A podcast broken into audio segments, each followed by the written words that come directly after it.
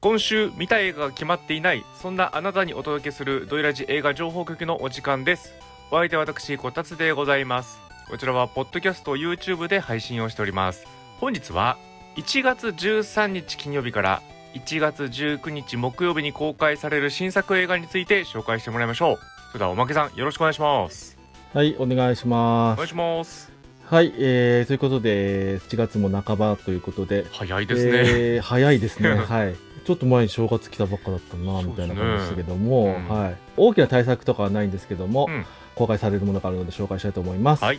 はい、えーまず私が気になったものはですね、うんはい。そして僕は途方に暮れるあーということで、はい、えっ、と、日本映画の注目作ですね気。になってますえよ、ーっとはいえーっと監督が三浦大輔さんという方で、うんご自身あの劇作家でして、えーはい舞台があったものを映画化ということで、うん舞台の方も映画の方も主演が同じということで、はい、キスマイフット2の藤ヶ谷太輔さんうんが務めるということで、はいそうだったんだねそうみたいですおまけさん結構舞台見に行くからこれは見てるんですかいやこれは見ていないですねあーあのーしかもですね、うんこの三浦大輔さんっていうのはですねえー劇団ポツドールはいというものを主催してますけども、まああのそうね人気でしてねそうですよねまあ、チケット取れないからっていうことで、うんまあ、もつもうポツドール名義だけじゃなくこういろんなことをやってるんですけどそれ自体もあの多分取れないかうんらということで、そうだよねしかも、はいキスマイの人主演って言ったらもう絶対取れないよねそうで すねはいうんそういうことでしてあ見たことないんですけども、まあでももう噂はかねがねですし映画監督もたくさん撮られているということで、ねはい、うんいい作品ばっかりいい作品ばかり撮られているということでですね、そちらの方でもう、あ、この人はすごいんだなってことを重々、はい、感じておりますので、これもすごい期待なんじゃないかという感じですね。本当そうですよ、マジ期待ですこれはうん、うん共演者も、あの、前田敦子さんとか、たくさんいろいろ出ておりますので、うんはい、期待したいと思います。はい、で、えっと、次に、えー、こと気になっているのは、洋画の、えっと、注目作ということで、うんはい、シーセット、その名を暴けというタイトルになります。シーセットその名を暴け暴け。おうはい、これはですね、えっと、ミート運動のあのきっかけになったあの、うんハーヴェイ・ワインスタインのえ告発の、えはい、えっ、と、した記者たちのドラマになっております、映画と。えー、なるほど、はい、もう、もろやりますと、それを。あそうなんだそうなんです。ほんで、あの、主演がですね、いいですよ、キャリー・マリガンさんが、ああその記者をやるということで、あそうなんだはい、いやーすごそうですねそうですね。はい、だから改めてどういうものであったかということをしっかりちゃんとなんかね、えっとニュース的な情報でしか見てなかったけれども、うん、雰囲気雰囲気というかあの本当に情報だけで見てましたけども、うんどういう動きがあってどういうことがあったかっていうのをと描いているという感じになると思います。はい、これはな、うんそういう意味ではそうですね今はもう映画界から大きなものとしてうん見逃せないのではという感じでございますね。そうですね、だってやっぱり我々のね好きな映画の、まあ、映画業界のはい闇というにはね,そうでうすん、ね。ちょっとそんな簡単に葬ってはいけないというかねそうですね。今までこはうい、恋に落ちたシェイクスピアとか英国語のスピーチとか、うん実際にうんアカデミー賞を取ってる作品もいっぱい手掛けてるわけですから、そうですね。うんこの辺は掘り下げていかなきゃいけませんよ。はい。ということで期待したいと思います。はい次に気になっているのは、えー世界は僕らに気づかない世界はという、えっ、と、はい、日本の映画、日本映画になりますね。はい。うん日本映画なんですね。はい。で、これ多分そんなに大きな公開ではないと思うんですけども、監督さんが飯塚歌唱さんという監督さんで、うんうんと去年、まあ、これ1年ぐらい前かな「カタカナで二人の世界」という、うんえー作品を撮ってる方で、えーはいそれでもちょっと注目されたあのみたいでして、うん監督自体があのトランスジェンダーであるということを、えー公表されてるみたいあで。そうなんだ、えーはい、そのじ自身の経験をもとに、えー作ったようなドラマのようです。うーんはい、えー、とそうですね生きづらさを抱える青年が、まあ、あの母親や恋人の関係を通していろいろ描いていくというものになってるみたいですうん。うんうんはいおまけがですねあさらにですね、えっとこのあの映画にちょっとおって思って注目したのがですねそのお母さん役ですかねお母さん役がですね、はいえっと一応、えっとフィリピン人のお母さんと。いう形になってるんですけども、役役柄あの日本の群馬での話なんですけども、はいそれをですね、えっと、ガウさんという方がやっておりましてガウさんガウさん知っておりますかいや知らないです。知らないですかこれはですね、あの、MX テレビのですね、はい5時に夢中の、あの、なんかこの、アシスタント的な方がいるんですけど、その一人だったんですね。最近、去年、あの、卒業したんですけどあ、そうなんだ。すんごいパワフルな女性でして、はいあの、歌も歌ってたりとかしてう、んはい。で、お父さんがスコットランドの方で、うおん母さんがフィリピンの方かな。うーんということで、はい、どちらの方も使えてっていう、はい、もう見た目はどっちかって言ったらこう欧米の感じの方ですけども、えーはい、えもとももうと本当です俳優さんなんですか歌手俳優だったりしますね。ああ、はい、そうなんだ過去にはですねこの方ですねえっとウルトラマンですねウルトラマンガイアっていうのを出てるみたいで、はいはいはいえがえ、まあ、結構結構前みたいですけど、はいい、やいやガイアは私の世代でありますからおほんじゃあもうえなんで知らないんでいすやか待ってガウさん誰 そうなんですかはいガウさんあの一応こうレギュラーで隊員ですよえー隊員って書いてありますねはい顔見ればじゃあピンとくるかもしれないですねはいいジョジー・リーランド隊員役って書いてあるので、えー、そうなんだ、はいそういうキャリアもある方でございますねへで結構あのすごい面白い方え、でう、んもう圧が強すぎてやばい人なんですけども、うんそれが面白い人なんですけど、うんなんかこの映画の雰囲気というかあのぐ写真とか画像を見ると結構落ち着いた感じの演技をしてそうでちょっと気になってますねう。はーん世界は僕らに気づかないですねはいうんはいい、で、えー、と次に気になっているのは今度音楽ドキュメンタリーがまたありまして今年も。はいはいモリコーネ映画が恋した音楽家。おはい、てことはいうことであの、はいえー、とエンニョ・モリコーネのドキュメンタリーが公開されました。これはもう巨匠中の巨匠ですよそうです巨匠中の巨匠ですね。もうこれはもうね映画好きならうん、うん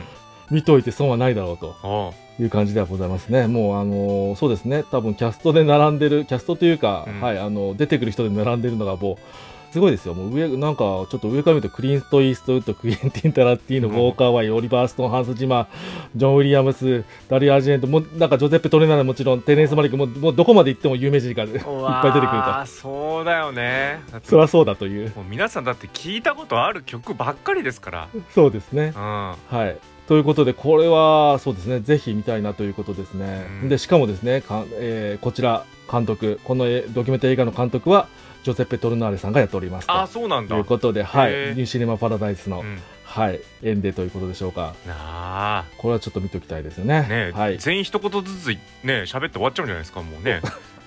そう著ね、名人がね言うだけ著で名人がね、著名人が出てくるわ、出てくるわみたいになるかもしれないですね。はい、そしたら次ですね、うん、えーもう一個、えーおまけなんかすごく気になる、えー音楽ドキュメンタリーがありました。はいはい、こちらはですね、えーはい、タイトル、紫、伝説のロックスピリッツというタイトルになります。紫紫。はい、こちらですね、沖縄の伝説的なロックバンド、紫、本当ににあの紫ですね、あうのん色の、はいの、えー、とドキュメンタリーとなっておりますという感じでして、うん知らないですよね、まあ、おまけもそんなに知らないんですけど、うん聞いたことないですね詳しくは詳しくは知らないですけど結構大きいみたいなんですよもう1970年に結成されたみたいな感じで沖縄で要は日本のこのロックとかハードロックとかいろんなところで影響力が実は強いあのバンドでして、うんはい、それの多分こう今までのものを描いているということで直接あまり聞いたことはないんですけど名前は本当に知ってたので、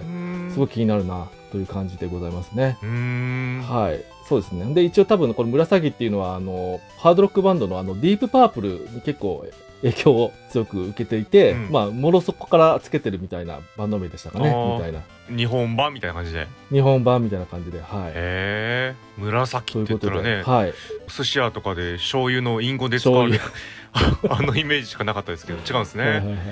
違うんですね、はい。なるほどバンドがいるとということでん、そうそういうバンドがいますので気になっているので見れたら見たいなと思っております。はいはい。と次に気になったのがですね、これもえっと音楽ではないドキュメンタリーで気になったのがありまして、うんマイナス25度 C シンプルライフ。ずいぶん寒そうなタイトルですよずいぶん寒そうなタイトルですね。うんはい。こちらもえ日本のドキュメンタリーのようでしてう、んあの移動できる小さな家、タイニーハウスで暮らす人々を描いたドキュメンタリーということで、うん北海道の旭川を中心に15市町で撮影し観光ということで、その中でこうシンプルに生きることを選択した7人の女性にスポットを当てると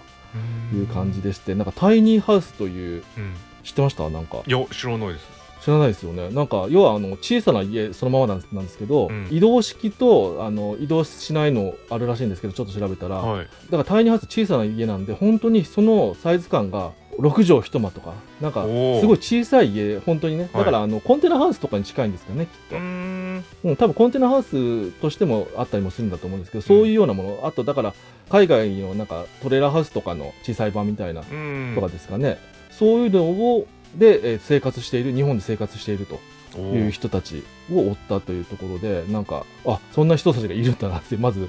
っていうことが興味あったのと、うんはい、あのこういろんな人たちが出てくるっぽいのでちょっと気になってますね。うんもううん究極的なじゃあミニマリストっていうことですねそうですね多分そういうようなところが出てくるんじゃないでしょうかね。うんこれノマド的な生活してるんですかねそれってね多分移動式だとノマド的なんでしょうねきっと。あそうか、ん定住の人もいるのか定住型もあるので、はい、なんかあのーそうですね今見てる画像で見てるものとかだと多分移動式じゃないっぽいやつであのもう雪に包まれてます ねみ へたいな感じえで大変そう出ですてねますので、はいはい、こういう暮らしもあるんだなみたいなところがいろいろ見れるんじゃないかと。うん、あの鴨の町名っていうね、はいはいずいぶん古いあの作家さんいらっしゃいますけどエッセイっていうかね、うんうんううんんその方が書いた「北条記」っていうのね、ほうほうほうほうはい、あの有名だと思うんですがその北条って要はそそんぐらいのね大きさのって話ですからあそういう意味なんあの超そうシンプルルライフをししてた元祖の人ですね、へえ、はい、だから日本は結構そういうの昔からあるんですよね、うんうんううんんうんうんだから鴨の町名イズムかもしれません、なるほどうんであとですねちょっとあの45分のうん中編ぐらいのうん、短やいねつで、短いやつでなんか1000円ぐらいで見れるみたいなやつでちょっと気になったやつがあって、はい、これがですね、うん妖怪ウォッチえジバニャン VS コマさん門芸一大決戦だにゃんっていうえ妖怪ウォッチの妖怪ウォ劇場ッチ版が、はい、またやるんで公すか開されるみたいで、はあれそうなんだ妖怪ウォッチなんかね一時期すごい毎年映画やってたけい、どやっててねなんかぱったり見なくなったなとそ思っうてそう毎年あのあれですよね年末にん長編としてやっててね、うんなくなったなと思ったらまだ正生きて月た明けに、はい、中編で出てきましたおっとしかもおまけさんコマさん好きじゃなかったですかそうですねあのおまけはコマさんは大好きですね あのでもあのウォー妖怪ウォッチはあまり知り知らないんですけどはいいコマさんはねコマさんはいいですよねあコマさんコマさんちょっとあの尊敬してます、はーい、尊敬なんだいやわかんないじゃあジバニャンとコマさんが対決するってことはコマさんをいや応援する側ってそこれそれはもうコマさん応援しに行きますよとじゃあ俺猫だからやっぱジバニャンを応援しようかなああなるほどう、ん 対立ということで、はいでも門芸の方が先来てますからはいああそうですかということで そちらがあるとはい、いうことなんですねはい、そうはい、あのもしよかったらあのご家族で行かれたらいかがでしょうか、うん、安いしね、はいうん安いしという感じでございますねはいでえっと劇場公開はそんな感じで、うん配信できちょっと気になったのが、うんはいネットフリックスで、えー1月13日にですね金曜日あ13日金曜日でしたねおっとそういえばはいジェイソンおかージェイソンかジェイソンジェイソンはではないんですけどもあーはい違えうっとはいえっときっと見つけるという映画がちょっと気になりました、うんはいこちらがですねお犬さん映画みたいでしてうん、薬を投与しないと命に関わる持病のあるペットの犬がうん、迷子にあら、はいそんな大変な犬が迷子にそれを愛犬を見つけて、えー見つけ出して命を救うために飼い主の青年が両親ともに必死に捜索に乗り出すというような感じであこれはそうですねただあの犬可愛い犬じゃなさそうな感じがちょっとありますけども早く見つけないとみたいな、ねだって早く見つけないと、なんか事故とかになってでジバニャンになっちゃいますから、ああなるほどね、うん、ちょっと早く見つけてあげてほしいはですね、い、ジバワンになるのかもあしジれなバい、ワンねで、すねはいそうですね、うんはいはい、であとこれあのそういうところだけじゃなくってちょっとなぜ気になかったかというと、まあ、軽く気になったんですけど、えー、とこれ主演というところであの多分お父さん役なのかなロブローさんという方が出てましておささんなんかあんまりもうイメージないですかねロブロローブさんローさんはい多分この方はなあのあれですねやっぱ80年代とかにこうイケメンアイドル俳優的なところで人気があったへー方ですね多分、はい、のの一人という感じで、まあやっぱりこうあまり最近知らないなと思ったらあ久しぶりに見たということでちょっとうん気になりましたああロブローさんまだ頑張ってるっていうところでそういうのはい嬉しいからねそういうの嬉しいんですようね、んやっぱね、はい、そういうところでちょっと気になった感じですはい、はい今週は以上になりますありがとうございます。ということで、